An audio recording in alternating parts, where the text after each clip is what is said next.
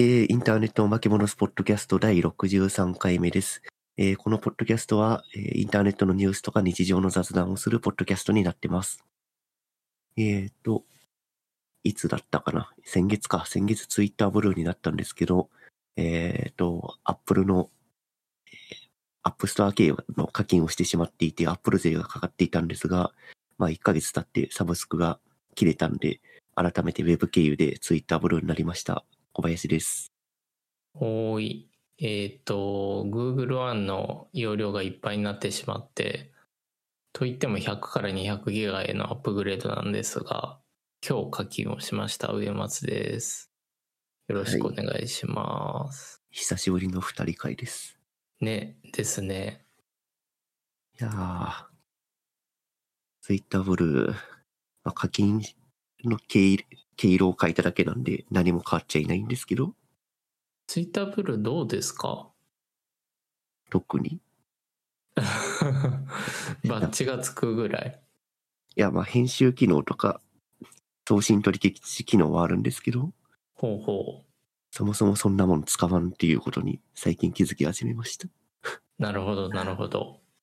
あれ、結局今ってサブスク料金いくらなんだっけ？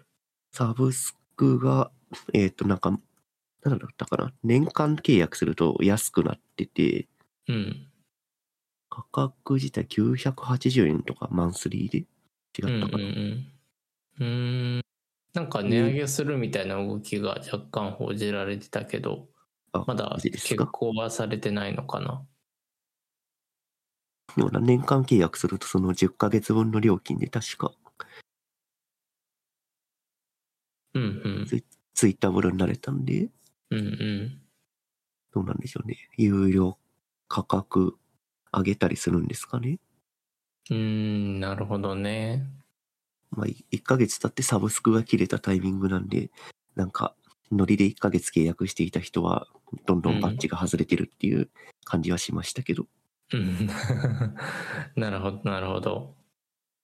まあ、1000月1000円で得られるものがあるかっていうと何もないです。課金ユーザーが言うと説得力がありますね。はい。なんか、ただの自己満です。なるほど、なるほど。まあ、そんなこんなで、えーっと、僕も、まあ、サブスクへの課金はだんだん増え続けていて、特にデータ周りが逼迫し続け、どんどん逼迫していくので、今日 Google ワームの容量も増やしたんだけど、うんこれはあくまでプライベートで使ってる Google アカウントであって、仕事で使ってる Google アカウントも実は結構もう満タンっていううん状況で、なんだろうね。こうやって日々蓄積されていくデータたちに対応するために課金を、課金額をどんどん上げていかないといけないのかなと思うと、なんか、ね、例えばちょっと前に話題になってた楽天のオンプレ回帰とか、まあそういった、まあオンプレ回帰で言うとすごくミニマムな話だけど、僕自身も Amazon ドライブが終わるっていうことで、たくさん Amazon ドライブにアップしてたローデータをローカルにダウンロードし続けているので、毎日コツコツ。だからなんか、なんだろうな、クラウドに全て依存するのも、もしかしたらリスキーなのかもと思っているところですね。うんうんまあ、クラウドのサービスの提供してる皆さん無料でユーザー増やしてある程度溜まったんで。有料化しますって舵を切り始めてる感じなんじゃないですかね。そうだね。まあ、かつての Dropbox とか Evernote のようにっていう感じかな。うんうんうんうん。まあ、ね、無料だと広告だけだと難しいところあると思うんで、まあね。まあ、どっかしらでね、スケールさせるんだったら有料化っていうのは仕方ない気はしますが、うんうん。ちなみにこの Google One っていうのは Google ドライブとは違うんですね。あ、一緒。あ、一緒あの、そう、Google アカウントの Gmail とか Google フォトズとかすべてのサービスにおける、そのアカウント、1, あ1 Google アカウントに対する容量。ああ、そうなんだ。えうーん。だから、Google のすべてのサービスの総合を合計した容量、総容量が100ギガを超えてしまったということですね。なるほど。うん。これ無料枠が15ギガって書いてあるんですけど、これ、あれですか、メメールをめちゃくちゃ貯めたら、もしかしたら有料にならなきゃいけないみたいなこともあるんですか、あるあるある。なるほど。そうそう。まあ僕の場合は、主にはプライベートなアカウントの方は Google フォトズでの圧圧迫が多いと思うんだけど、割合としては。なんか、なんだかんだ、あえっ、と、iCloud のフォトと Google フォトズで二重にバックアップ取っちゃってる状態なんだけど、あら、うん。クラウドバックアップは結構、結構無駄な気がししちゃいますけど、まあね。ただなんて言ったらいいかな。それぞれなんかこう、共有機能があったりとか、まあ iPhone の使って iPhone 使ってたらまあ必然的に iCloud フォトはまあ iCloud フォトライブラリは使わなくても iCloud は使うことになるのでうんやっぱ5ギガだとなかなか厳しい部分があって iPhone 自体のバックアップも置いたりすることがあるのでああ、まあ確かに。うんで結局僕は今 iCloud はミニマムだけど課金はしてるねうん、自分も iCloud は一番安いやつ、何ギガだっけな。なんか課金してますね。うんうん50ギガか。50ギガのやつ。うんうんそうじゃないと iPad とかのバックアップ取れないんで。そうそうそうそうなんですよいやー Google ファンの話出た時に自分うんの Gmail 見たら、うん未読、未読が1万5千件ありました。おっと僕は自分のリミット的には100未読が100を超えると仕事してねえなって思っちゃうタイプなんだけどそうですか、まあ、桁が違いましたね。まあメールほぼ使ってないので、ただメルマガ、メルマガとか通知のメールがひたすら溜まってるって感じですね。ああなるほどね。僕はまあ多分これは職業柄だけどめいまだにメールベースなので主力のメッセージングツールが。なので100通超えると重要なメールが埋もれてしまったりしてしまうことが多々あってうん。ちょっ。とサボってるなーっていうあるいは体調悪いなーみたいなアラートになってますね。うん。まあ、うん。未読は、未読は貯めてるんですけど、見ないわけじゃなくて、うん。まあ毎日確認はしてて、必要なやつはちゃんとメイトしてるんですけど、おおなるほど。通知はちゃんと見てるってことか。そうね、通知見てて、あ、これ見ないといかんなみたいなのは見ていて、うんうん。それ以外の別になんか、証券会社のログインアラートとか、ああはいはい。来るね。そうそう。どっかのす、なんかサービスのメールマガというかなんか新サービスリリース、新機能リリースしました的なメールとか、うんうんうんなんかそれ系は全然無視してうんいて、で、うん。そういう無視をするっていうのを続けていたらこんな1万5千通も溜まってしまったって感じですね。なるほどね。これ全部記録にするとかっていう機能あるんでしたっけ？えーっとね最大100 1ページに100通表示だった気がする。あいや全部既読できた気がするな。確か。いや、なんかすべて、すべてを記録にするってやっても、表示されてるページ分しか記録にならないです。あやっぱり？ってことはじゃあ100通ずつずつか。最大100通か。1万5千通あるんで、150回それをやらなきゃいけないです。自動化したいですね。そうですね。ちょっと、まあ、諦めます。なるほど。まあね、まあ、課金周りで言うと、そういえば、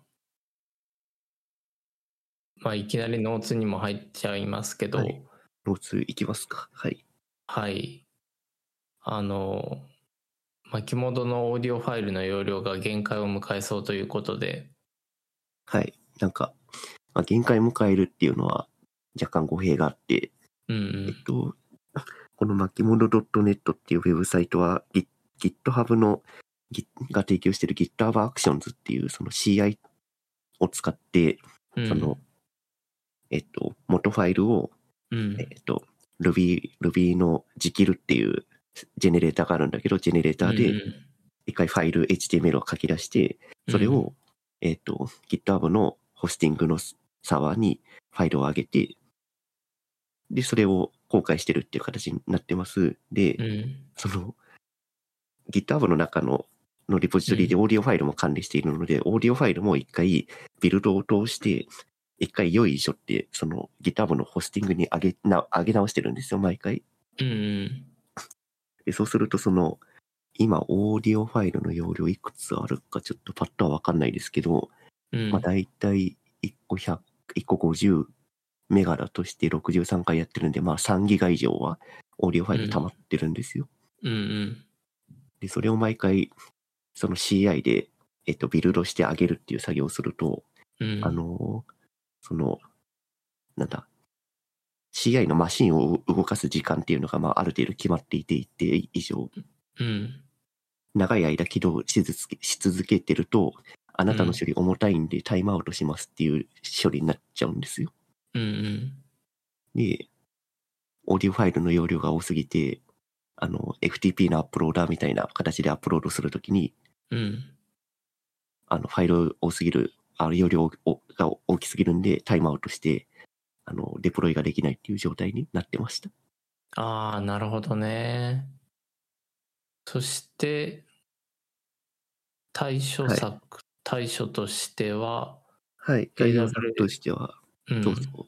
AWS の S3 に、えっ、と、オーディオファイルアップロードして、うん、で、S3 にアップロードするだけだと、その、なんだ、えっと、Apple のポッドキャストとか Google ののポッドキャストとかから、うんえっと、音声ファイルを直接参照すると毎回おお金が入かかっちゃうんで、うん、S3 の前にクラウドフロントっていう、まあキャッシュ、データをなんかそこで止めといてくれる、キャッシュしてくれるような、えー AWS のサービスがあるので、うんそれを使ってオオーディオファイルだけを配信するっていう形に今なってます。なるほど、なるほど。じゃあ、なんて言ったらいいかな？オーディオファイルだけが AWS 上にあるってことかな？そうそうそう。で、それ以外は今まで通り GitHub のホスティングサーバーに上がってます。うんうんうん。なるほど。ということは、じゃあ、さっき言ってくれてた、まあ、課題が解決したってことかな？うん、解決はしているが、うん。オーディオファイルを作ったら、毎回 AWS の管理画面に行って、FTP アップロードみたいにファイルを上げなきゃいけないっていう状態になってるんで、うん。なんかそれもちょっと時間空いた時に自動化しようかなと思ってます。確かにね。ちょっとまどろっこしいね。そう。一応その GitHub Actions って CI がもう動いてるんで、そこの中で AWS の S3 にファイル上げるっていう処理を書くだけなんで、うん。そんな大変じゃないです。ないんで、ちょっとうんどっかで時間見つけてやろうと思ってます。なるほど、なるほど。なるほどね。いやー、巻物の、まあこのチキルってさっき言いましたけど、スタティックジェネレーターうん。これもその、えっ、と、他の人が、ポッドキャストやってる人が用意した GitHub のリポジトリをフォーク、フォークというか、まあフォークかココピーしてるような状態なんで、うん。なんか、そ、そこの辺、HTML とか CSS 周りもなんか自前で用意したいなっていう気持ちが最近出てきてますね。おーいいじゃないですか。UI 作らせてください、ぜひ。はい。なんか、マークアップする気力があんまないですけど。あれで？結構そのテンテンプレートがしっかりしてるんですよね。この元ので、えっ、と、 Jekyll を使ったテンプレートが。おおなるほどね。これをなんかいい感じに使い回せるように、うん。まあ書き換えはしなくて、その、今あるその各回のなんかノーツのページがあるじゃないですか。それうんのテキテキストファイルがたくさんあるんですけど、うん。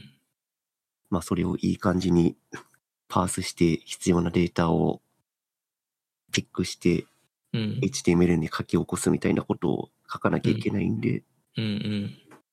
それをなんか一から書くのはちょっとだるいなっていう気持ちもあります。なるほど、なるほど。まあちょっとやる気が出たら考えます。じゃあ、やる気を出すために、ちょっと僕が都内に行った時に食事でも行きましょはい、ぜひ。う。まあ、ちょうど、あれなんですよ。確定申告も無事終えて、あの、ちょっと東京の法務局に行く用事があるところなのでお、そう、いつぐらいですか？直近ですね。おうん。具体的な曜日とか日付とか、後で、この、この場だと差し支えるようであれば後で教えてください。はい、ぜひ。はい。はいはい。まあね、まあ、まあさっきもちょっと言ったけど、確定申告無事終えまして、今年は還付金があるという状態でしたよ、僕は。おううん。え、それ個人の会社の？個人の。あ、個人のだよね。そううんうんうん。なかなか儲かったんですか？いやー、あの、今僕、会社無報酬でやってるので、役員報酬ゼロでやってるので、会社、会社にどんどんあのお金を吸い取られてしまって、手元に何も残らなくなってしまったので、個人事業主メインでやってた頃より、お金は手元に残らなくなりましたね。あら。うん。で、会社をやってみて思思ったんだけど、なんかやっぱりフリーランスの間価格間で案件を受けちゃうと、あの税金とか持ってかれるから、あの固定費で回らなくなってしまうっていうことに遅ればせながら1期目を迎えて気づいて、ちょっとちゃんと取るべきところは取っていこうっていうふうに思った次第ですね。はい。うん価格設定見直してください。そうなんですよ。結構、結構うち、ちょっとここだと言えないけど、結構うちお金ないので、うちの会社。もう、結構まずいんですよね。うん、なんか赤字垂れ流してるのってもう完全にボランティアになっちゃってるんで、ちゃんと稼いでください。そうなんですよね。まあ、ただ、種はまいていて、ちょっとずつ形になっているものもあるので、うん、まあ、手放したくというか諦めたくはないかなっていう気持ちはありますね、まだ。でももう、んなんか継続してる案件の値上げするとか、新規案件に関しては今よりももうちょっとお金増や、あの、価格上げるとかっていうことしないと厳しいんですか？そうだね。えっ、と、特に新規案件に関しては、価格を上げないと厳しくて、で、実際今、お取引をさせていただいている方々からのいただく金額もちょっと10%ぐらい上げさせてもらったりしたんだけど、まあそれでもカツカツですね。うんまあなんか最近、賃上げが流行ってるんで、セガとかもなんか、報酬プラス30、年収プラス30%にしたとかってニュースになってたんで、うんうん。まあまあ、価格値上げ、値上げするのは全然悪いことじゃないんで、ガンガン値上げしちゃっていいんじゃないですか。まあね、まあうちの場合はそもそも、あの、広報頑張ってなさすぎて集客が全然できてないので、そこをまず改善ししないといけない。LP, 作ってください、LP。そうですね。ちょっとコーディングする、こう UI か作る、あの、気力が さ、さっきの話じゃないけど、いや、巻き、巻物とレベルが違うですよ。そっちはお金かかってるんで。まあね。まあ、こっちは本当はもっと本腰入れてやんないといけないんですけど、うん。まあ、なんか、お Figma のデ、うん。 Figma のデザインとかあるんだったら、マークアップぐらいはやりますよ。いやー、ありがたいです。なんか、あ、そう、なんか、もう血迷って YouTube でも始めようかみたいな気持ちだからね。今、もう事業が形に、まあ種は巻いてるけど、ちょっとずつ形にはなってるけど、全然グロースしないので、っていう。まあでもさ、例えばあのとある飲料メーカーが実は収益の端あの主たる収益は不動産収入だったりする会社もあったりするぐらいなのでああ、ありますね。うんちょっと本業以外の固定した安定した収入源を作るっていうのも考え同時並行で考えていかないとなっていうふうに思ってますね。うん、まあ、それで言うと YouTube は安定してるかっていうと疑問符はつきますが。まあね。まあただね、なんか、あの、クリエイターの、わ特に若いクリエイターの子たちに、あの、自分の会社の Slack で、に入ってもらって、いろんな面倒を見させてもらってると、あれ、これ、誰々さんにも教えたぞ、みたいなことが結構あるんだよね。同じことを繰り返してるんだよね。だから、それを体系的にこう動画にコンテンツにしてもいいのかなっていう気は若干してますね。ああ、それはいいですね。それで再生数回るんだったら、世の中の役にも立ってるってことなんで。そうそう。だから僕が会社でやってるのはフリーランスのクリエイターの人の支援ですね、主に。えっ、と、まあそれこそ確定申告周りから契約書周りからなどなど、じまあ実制作のあサポートをすることもあるけど、主には周辺業務のサポートなんですけど、えっ、と、例えば、なんだろうな、若い子なので親御さんの扶養に入っていて扶養から外れるのがいくらですとか、うん。まあ、そういうすごくき基本的なことなんだけど、まあ、知らない子が多いので多いというかほぼみんな最初は何も知らない状態から始めるのでかつそういう状態から始めてるっていうことを企業側も知っていて相当搾取構造がクリエイター搾取構造がまかり通ってしまっているのでうんうんやっぱりその価格交渉の術とかっていうのは身につけてもらいたいと思ってるんですよね。うんまあ、価格交渉の術もそうだし、相場感も多分わかんないんで、初めて。いそうだね。やそこ、その辺をちゃんと発信するっていうのは大事な気がしますね。うんうん。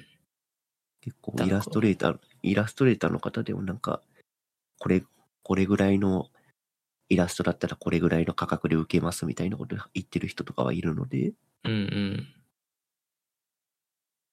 そうだね。イラストレーションも、まあイラストレーション特にだけど、あの、搾取構造がかなり強固にあって、うん、なんて言ったらいいかな。純粋に絵絵を描くことが好きな人たちが、なかなか生活が良くならないっていう構造があって、うん。一回ね、なんか、クリエイターの子に価格設定を任していた時期があったんだけど、そしたらなんか、2万とか3万とかで平気で受けちゃうから、え、一枚イラスト？まあ1枚どころか10枚とか。時給どうなってんのそれ。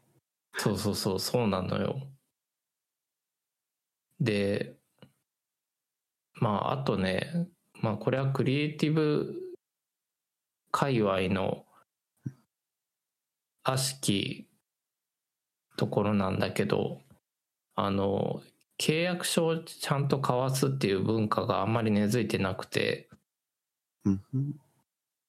で、なあなあになっていたりとか、契約書を交わさ、あの、最悪だった例は、契約書を交わさせてください。あの、お互いの安心のためにって言って、承諾してくれたのに、契約書を送ったら、何これ怖いんですけどって言われて、以降の取引を拒否されたということがありましたね。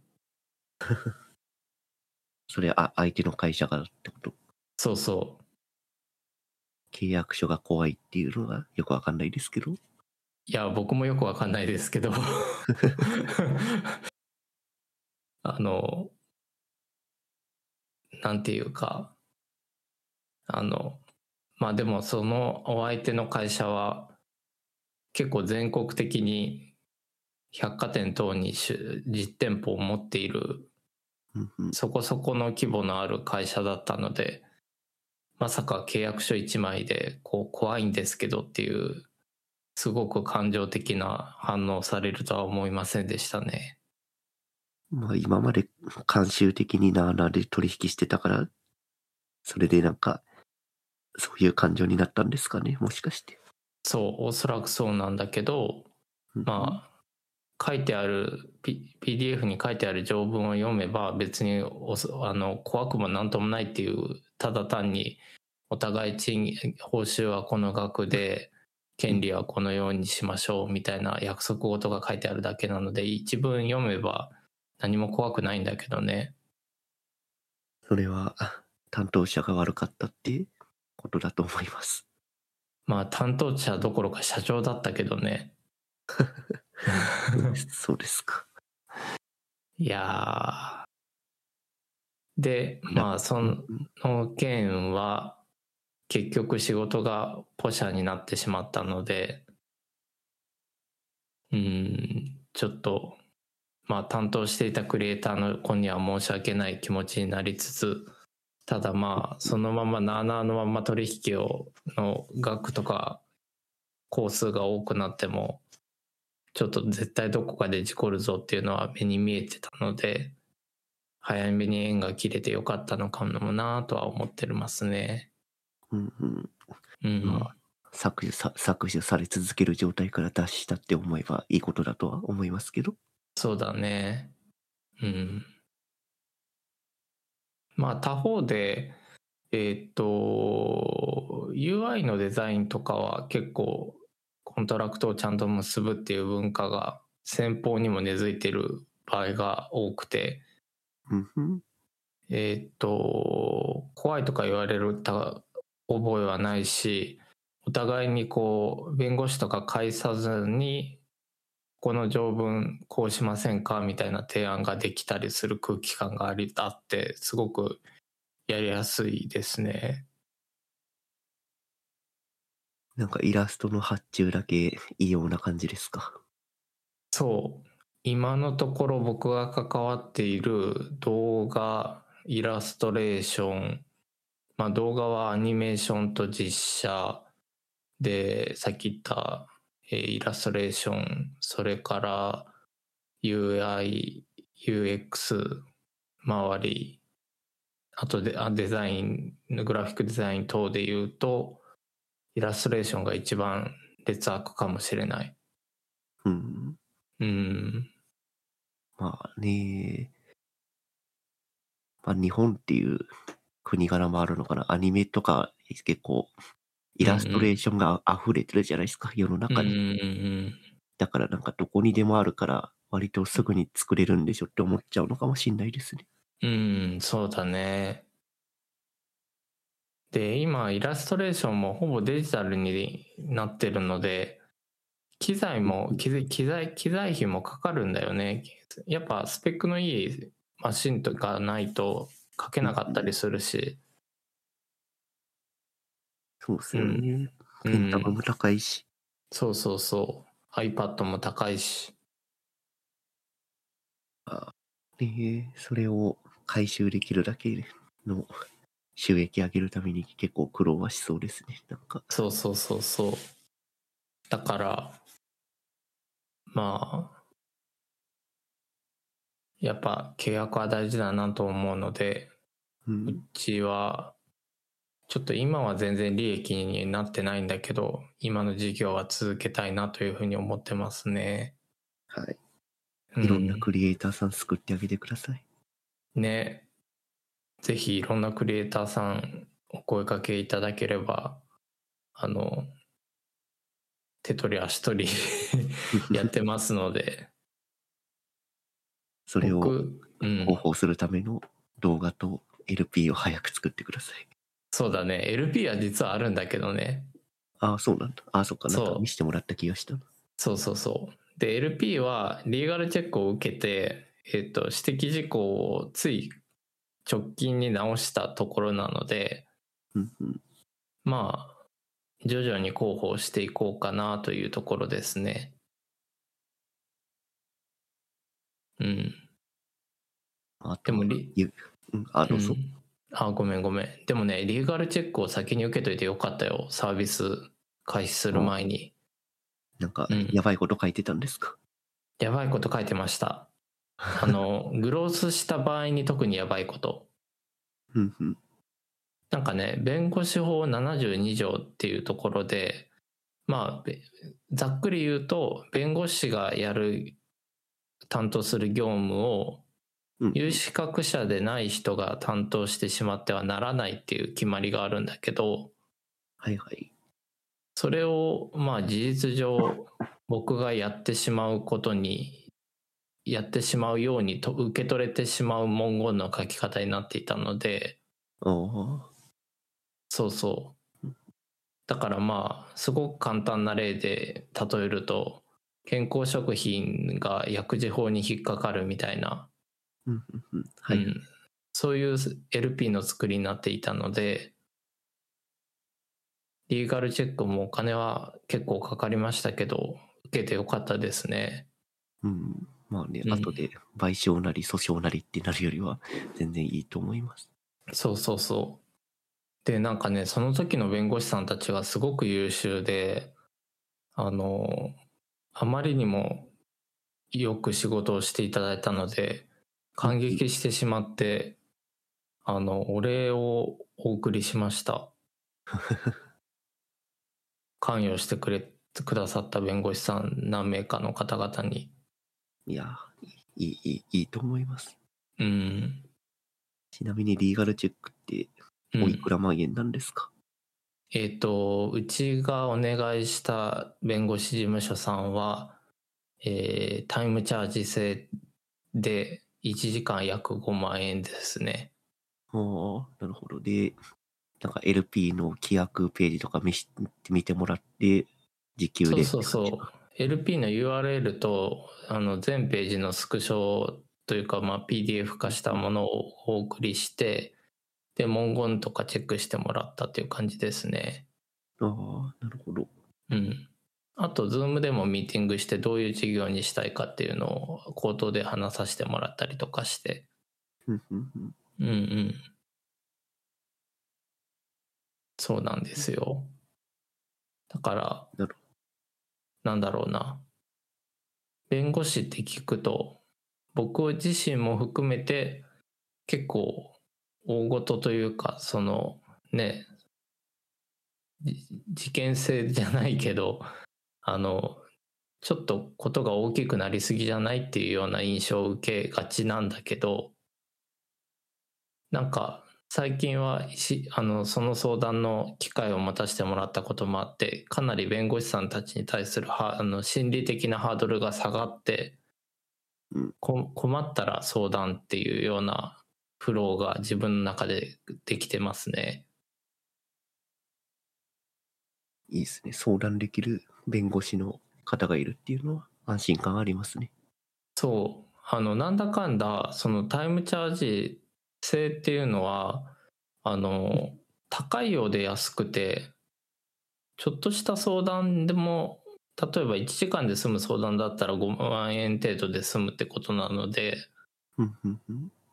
僕の場合は例えばその顧問弁護士さんをつけるとかよりも逆にその切り売りしてくれたタイムチャージで切り売りしてくれた方がありがたくてでかつ下手な個人弁護士事務所さんより動きが早いんだよね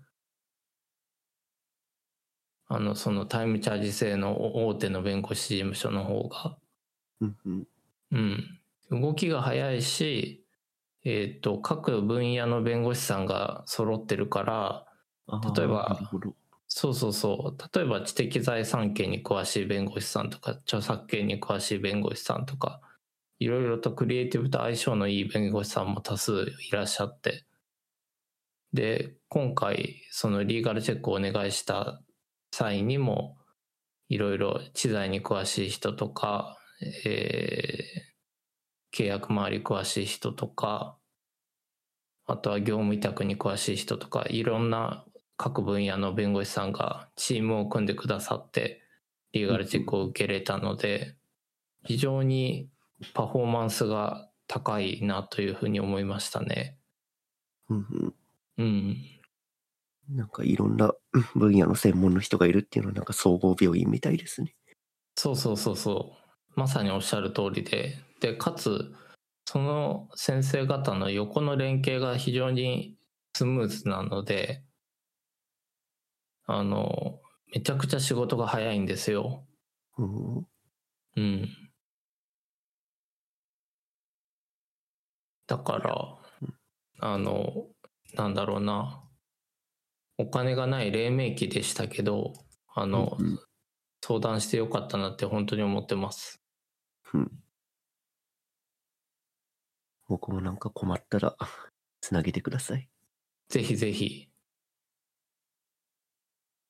あの、そうなんですよ。うちがお願いしている弁護士事務所さんは、非常に歴史と実績のあるところで、うんうん。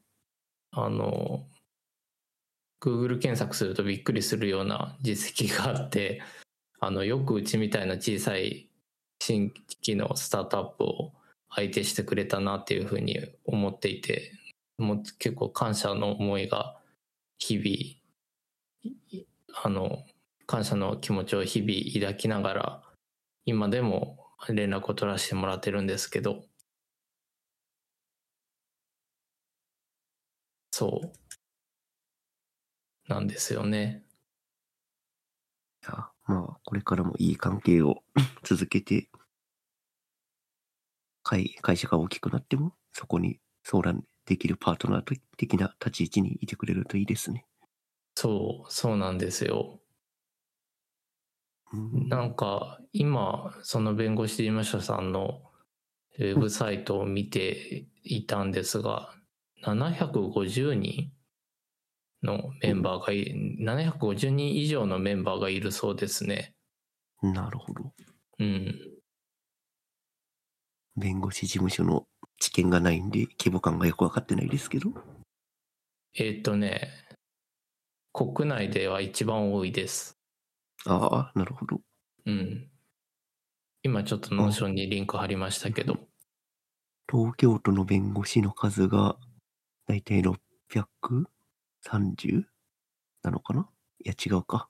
これは、弁護士事務所ランキングか。あ、本当だ。なんか、一番上に名前が出てる気がする。そうそう。へえ。すごい、すごいとこと？取引してますね。そうなんですよ。で、この弁護士事務所さんのありがたいところはですね、あの、取引先に限らず、知見を広く公開していて、論文とかセミナーの開催が非常に頻繁に行われているんですね。うん。で例えば最近で言うと AI に対する法整備法制度のに関するセミナーが開催されていたりとかっていうことが、えー毎日のようにセミナー開催されていて論文も頻繁に発表されているので非常に経営をしていく上で頼りになる存在ですね。うんうん。いいです。いいですね。なんか、勉強熱心な方たちが多いんですかね。そうそうそうそうんと、お世話になることはあるかわかんないですけど、機会があったらつなげてください。う。ぜひぜひ。なんか本当に、あの、敷居が高いかと思いきや、あの、本当にいい意味で腰の低い方々で、あの、誠実な方々で、あの、ぜひ、あの、小さな案件でもお気軽にご相談くださいとお言葉をいただいているので、うん。また何かあったらぜひ、あの、つなげさせてください。はい。ぜひはい、お願いします。はい。で、まあさっき、まあノーツにも書いたし、えっ、と、ちょっと AI っていうワードを出しましたけど、うちの職場でさ、チャット GPT が、あの、やばいみたいな感じでざわついてるんですよ。うんうん。まあ、あの、散々報道でも、報道等でもありますけど、あの、学生さんがつまりレポートをチャット GPT で書いてしまうってことですね。うん。で、US でも教員が頭を抱えてるらしいんだけど、まあちょっと遅れてラグはありましたけども、うちの職場でもちょっと話題に上がってざわついているっていうところですね。はあ。うん。一部だったら別にいいとは思うんですけどね。なんか文章の表現とか。まあね、僕もあの、ナレッジをこう拡張するっていう意味では、チャット GPT に限らず AI っていうのは有用だと思ってるんだけど、まあ、現レポート等でそれをやられるとなかなかね、ね。うん。その知的労働というか、それに、をアウトプットすることに価値があるものを全部やらせるっていうのはちょっと違いますね。そうそう、そうなんですよ。で、チャット GPT に、その全文なり、まあ、センテンスでもいいのかもしれないけど、あの、これはチャット GPT で書かれたものですかって聞けば、あの、パーセンテージで、これはチャット GPT が書いた文章ですとかって答えてくれるらしいんだけど、まあそこまで一件一件に交通かけれないっていうのが率直なところで、うん。その一人一人の学生さんの、まあ、多い講義は100人規模の講義とかもあるので、あまり一件一件に時間をかけれないので、そういうふうに検証するっていうフローを、もしかしたら教員は時間をかけれないと言いつつ、今後は踏踏まないといけないのかなとかって思ったり、うん。うん、してますね。まあ使い方次第かなって思いますね。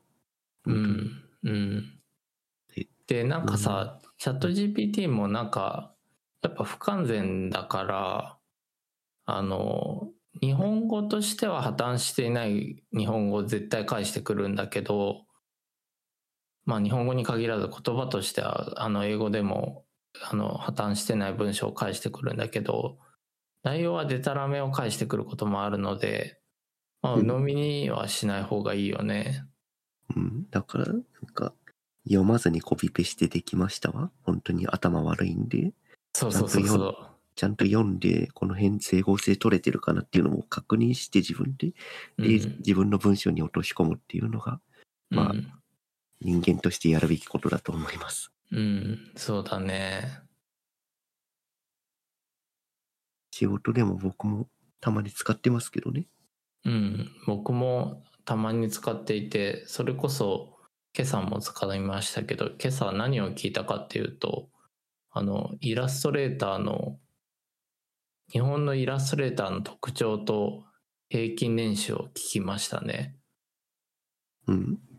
うん。ちゃんとそれ裏、裏取りしました？裏取りしました。ああ、それは、それは正しい使い方ですね。うん。まあ、裏取りって言っても、Google で Web 検索を裏で走らせるってことですけど、うん、まあ、それでちゃんと、なんだろう。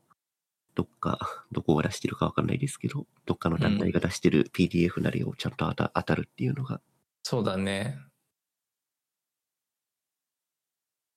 まあでも、あの、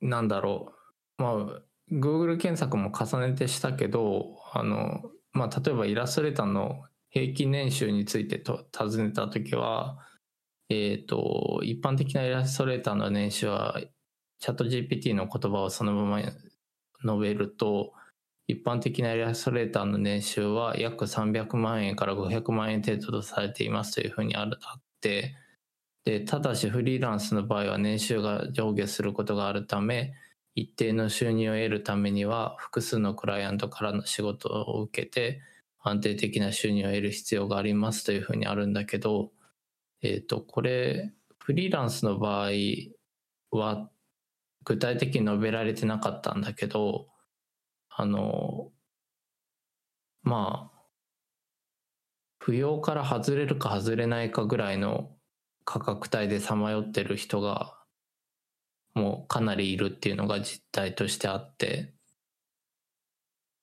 で扶養から外れたとして、えー保国民健康保険とか年金等を支払っていくとだいぶ生活がしんどいというかきギリギリっていう人イラストレーターの人がかなり多くて本当一握りの人だけかなイラストで食っていけてるって人っていうのがフリーランスの場合は体感値としてありますね。うん。まあ、人気の職業が賃金安いっていうのはしょうがないかなっていうところありありますけどね。まあね、確かに確かに。まあなんかデジタルのツールがこれだけ出回るようになって、スペックも上がって、あの、参入のハードルがどんどん下がってるっていうのもあるからね。まあそうですね。誰でも書けるっていう印象にはなっていて、まあ実際そうなってる部分もあるので、そうそそうするとある程度単価は安くなっちゃいますよね、どうしてう。うんも。うん。そうそう、そうなんですよ。いやいや。でもまあ、チャット GPT じ自体の話に戻すと、さっきコバさん言ってくれたみたいに、やっぱ、あの、チャット GPT が返してきた文言をそのままコピペするのはちょっと頭がいい使い方ではないですよね。そうですね。まあ、ある程度、まあ、自分で整形するプラスその、その情報の裏取りをちゃんとするっていうのがうん一番大事だと思います。うん、そうだね。で、チャット GPT で言うと、あの、同じエンジンをベースにして、マイクロソフトの Bing が、あの、次の、まあ今、あの、一般公開されてないけど、ウェイトリストに登場、ウェイティングリストに登場、と登録すると、えっと、あれが見れるじゃないですか。あの、Bing の。はい。Bing のチャット GPT と、あの、検索できるやつですよね。そうそうそう、検索と投稿されたものが。で、あれ、あの場合は、あの検索、あの Bing の場合は、Bing の検索精度がそもそも低いので、チャット GPT 本家より、まあなんかあの、ウェブの出典元も含めて引用してきてくれるんだけど、Google 検索にはまだやっぱ及ばないなっていう部分が正直僕は使ってみて感じましたね。うん。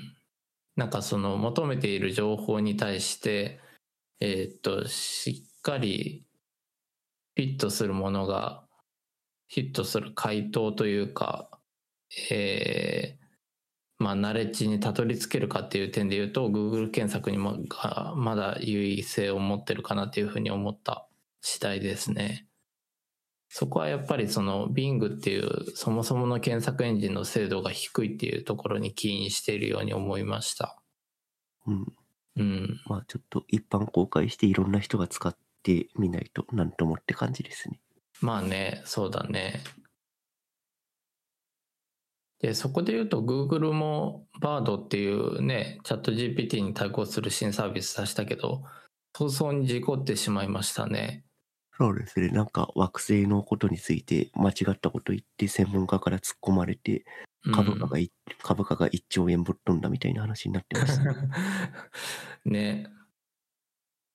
だから、なんとも言えないところですけど、まあね、AI、まあなんだろう、G、チャット GPT みたいな対話式の検索って、うん。まあ確かに便 便利といえば便利だし、なおかつ相手が喋ってくれてるから、その正しいように聞こえちゃうっていう側面もあると思います。そうだね。まあなんで注意しながら、注意しながら使うっていうことを、まあより気をつけるしかないのかな。うんうんうん。でもチャット GPT でこれはありだなと思ったのはこうあの例えばローディングとかあるいはこうまあすなわちえっと答えを問いをサブミットしてレスポンスが返ってくるまでにこうかあのえっと考えるようなインタラクションをするになってるじゃないですか。はいはい。なんかこうカーソルが点滅してで文字が1文字ずつ出てきてでこうだんだんと答えが言葉が出てく表示されていくみたいな。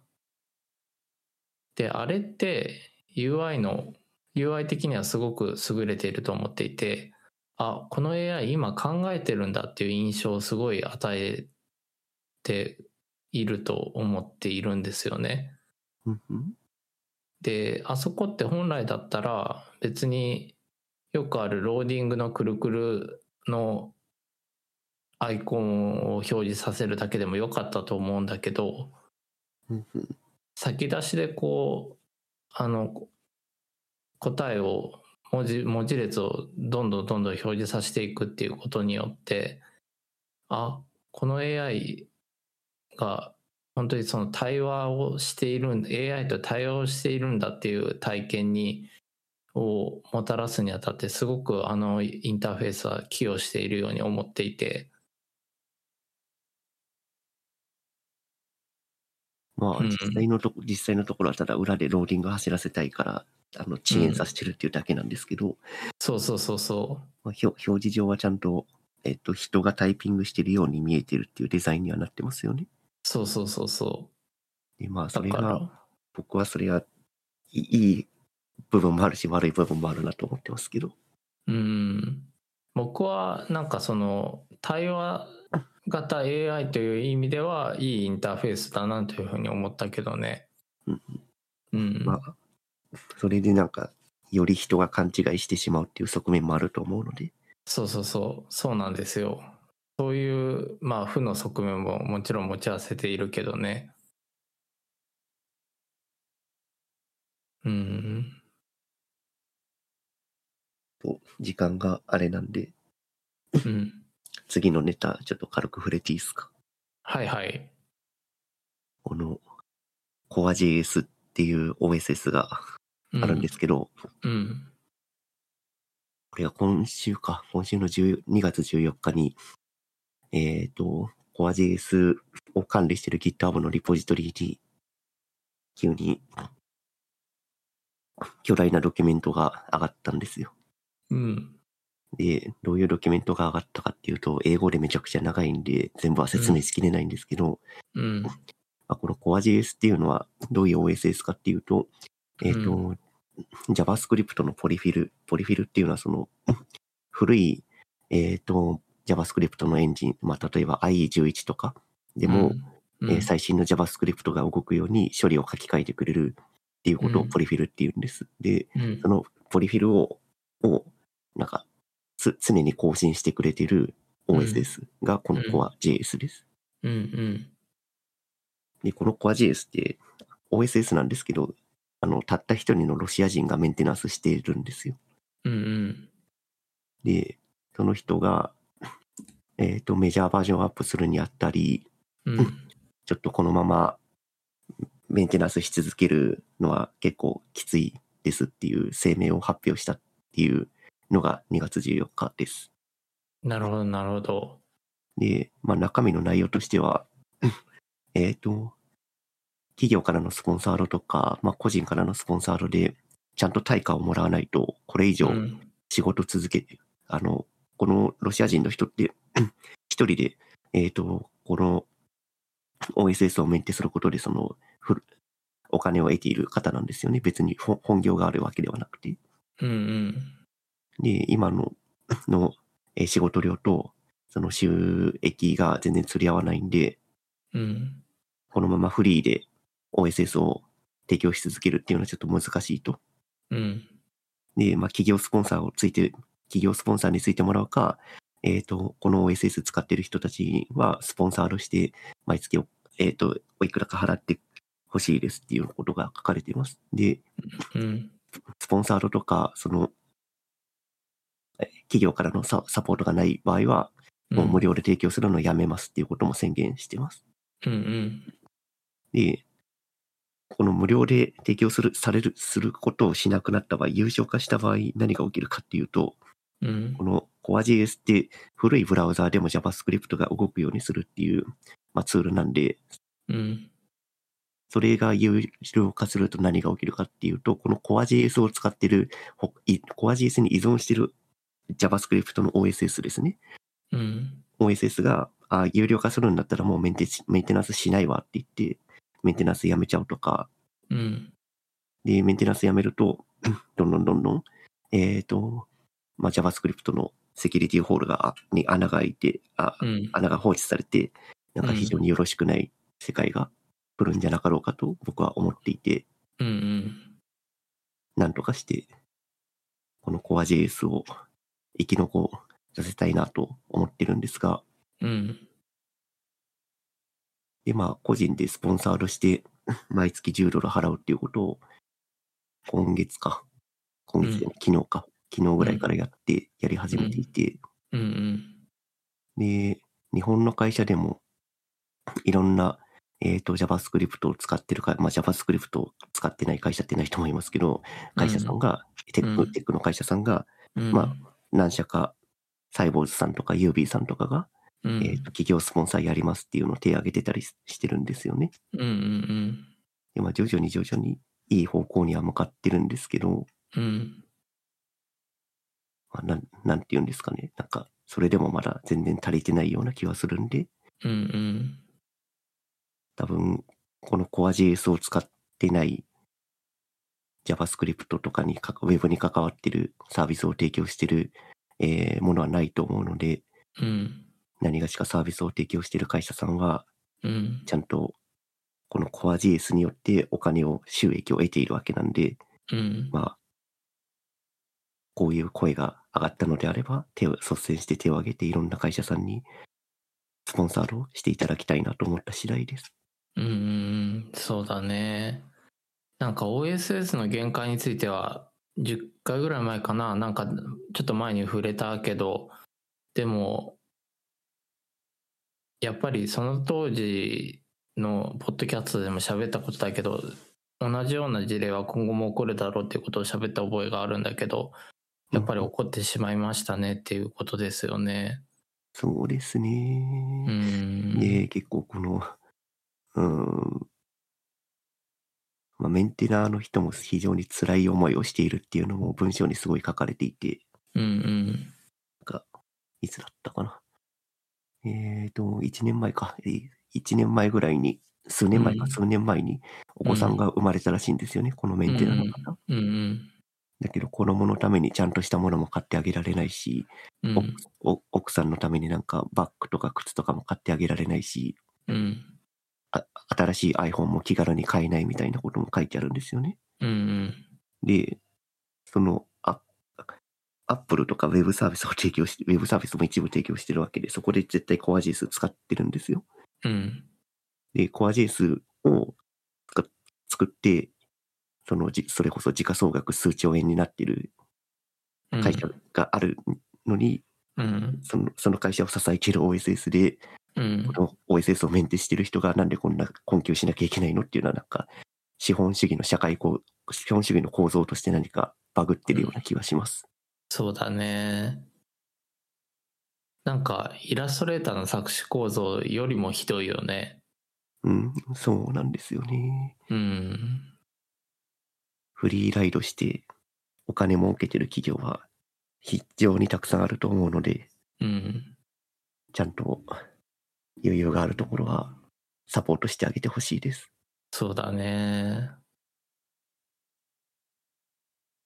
いやー、OSS って多分、まあさっき言ったことと繰り返しになるけど、禁じした事例は多分尽きなくて、うんうん、なんかこう、支援がドネーションベースじゃなくて何かスキームとして両案があればいいんだけどね。よくあるのは会社が買い取るとかですかね。まあそうだよね。それこそ GAFA の皆さんとかですよね。そうですね。だから、特に Google さんとか、うんお。そらくどっかしらで使ってると思うんで、うんうん。まあ、ね、メンテナー一人、メンテナー一人ぐらいの障害年収ぐらいは全然うんパッと払えるはずなんで、うん。何がしかサポートをしてあげてほしいです。うんうん。なんか、ちょっとふと気になった、あの、スラドというあのウェブサイトの参考文献なんですけど、ちょっと今、 Notion に、あ、ごめん、これじゃないな。えーっと、 Notion に貼りますけど、よいしょ。えっ、と、 elementary OS 無料ダウンロードするユーザーに0ドルと入力させる理由という表題の記事なんですけど、これはオープンソースのソフトウェアはいつでも無料で入手できるが、多額の開発費用がかかっていることがある。このことを人々に知ってもらおうと、エレメンタリー OS はダウンロード時に寄付を促すようにウェブサイトを変更し、無料と無料でダウンロードしたユーザーは明示的に0ドルと入力させるようにしているという書き出しから始まる記事なんですけどまあこういったさその OSS にもリソースかかってるんだよっていうことを啓蒙していくっていうことも必要なんじゃないかなと思ったよ。うん、うん。そうですね。うん。まあでも、黒い画面でコマンド1個叩いたら使えちゃうっていう感じにはなってるんで、まあね。で、まあその、これ NPM って言って node、node modules、パッケージモジュールっていうやつなんですけど、うん。その NPM っていうノードモジュールパッケージかな？のコマンドを、npm install core-js ってやると、うん。それでもインストールできちゃうんですよ。勝手に無料で。うんうん。だからそれで無料で提供されてることが当たり前のように感じてしまいますよね。そういうお手軽に使えちゃうと。うんうん。だから、NPM、まあ、NPM は会社なんですけど、NPM が、その、なんとかインストールってやったときに、うん。うーん、なんかその、各 OSS の、あの、スポンサードの URL を表示するようにするとか、うん。なんかそういう取り、大きいアクションをしない限りはなかなか、スポンサードしようとか、うん。開発にリソースがかかってますよっていうことは意識しづらいっていう構造はどっかにある気がします。うんうんうん。そうだね。うーん。で、まあ、ね、こんな形で CoreJS のメンテナは声を上げてくれてるんですけど、まあ多う分ん。声を、声を上げられずにいるいろんな OSS もあると思うんで、うんうん。なかなか難しい問題だなとは思います。そうだね。まあでも、インターネットを巻き戻す、こう、ポッドキャストの趣旨から言うと、OSS って歓迎すべき文化なんだけどね。うんそうですね。うん。いや、まあ、このままあまり巻き戻しすぎると OSS がなかった時代に戻っちゃうんで、それは良くないそうだんですけど、ね。そうだね。でもその、その時代に向かいつつあるんですよね、今の状況だと。ああ、なるほど。結局、無料で提供しても何で何にもならないんで、会社の中でインターナルな状態で開発して、便利なツール作って使えますみたいな形になる世界が来てしまうような気は、心のどこかでしてます。うん。うん、そうだね。確かに。多分、今の話は前回の OSS を取り上げた時にも話したと思いますけど、うんうん。まあ、どう、堂々巡りですね、ちょっとこれは。まあね、そうだよね。まあ、ちょっと、まあちょっと結論の見えない難しい課題ではありますけど、うん、うん。OSS に支えられていることも事実だし、うん、OSS のこのあ支援というか維持管理に工数がかかって、で、そこを保持できづらいっていう構造もまた僕ら一人一人のユーザーの心持ち次第ではあるんだけど、やっぱさっき言ってくれた企業等の資金力のあるところの支援がないとなかなか難しかったりね。うん、うん。まあ、ある程度の収益を得る状態になったら、なんか、ね、おお金に困ってる OSS には気持ちよくお金を出すみたいな空気感というか文化が生まれるといいと思ってます。そうだね。なんか、これ、国だったら、国が仮に OSS を開発していたとしたら、確実に税として取ってるでしょうん、まあ、でしょうね。う。うん。なんとか税って言ってさ。まあ、税というか多分税税金で開発されて OSS として提供されるみたいな形にはななると思います。まあね。まあ、あ、ごめん。えっと、なんか僕が言いたかったのは、なんか逆パターンで、仮に国という組織がこう OSS を最初 OSS として提供してで一般に浸透して企業等も使うようになったら税徴収するっていうスキームの流れですね。だからそういったようなでまあいわゆるそのフリーミアムと同じような冒頭喋った Google だったり Twitter ブルーみたいなそのサブスクリプションの仕組みとも似てるんだけどこれ以上使いたいんだったらちゃんとお金払ってねっていうようなちょっと半分強制力を持ったような仕組みができるといいような気がしますね。ああ、確かに。うんだから例えば重量課金のようなものでもいいと思うんだよね。AWS みたいに。どれぐらい使ったらいくらみたいなね。そうそうそうそう。なんかうまくならんもんかね。うん、ちょっと、い一回、一回ウェブがぶっ壊れないとうん。誰も気づかないじゃないですかね。そうだね。まあう、ん。ちょっと答えが出ないんで、うんうん。とりあえず OSS に感謝しながら、お金に余裕がある人はいろんな OSS にスポンサードしましょう。弊社もウェブス、ウェブ上で仕事をさせていただいているので、ちょっと 今本当にお金に余裕ありませんが、余裕が出てきたら、またいい OSS のサポート先を教えてください。はい。はい。ぜひぜひ。ぜひ。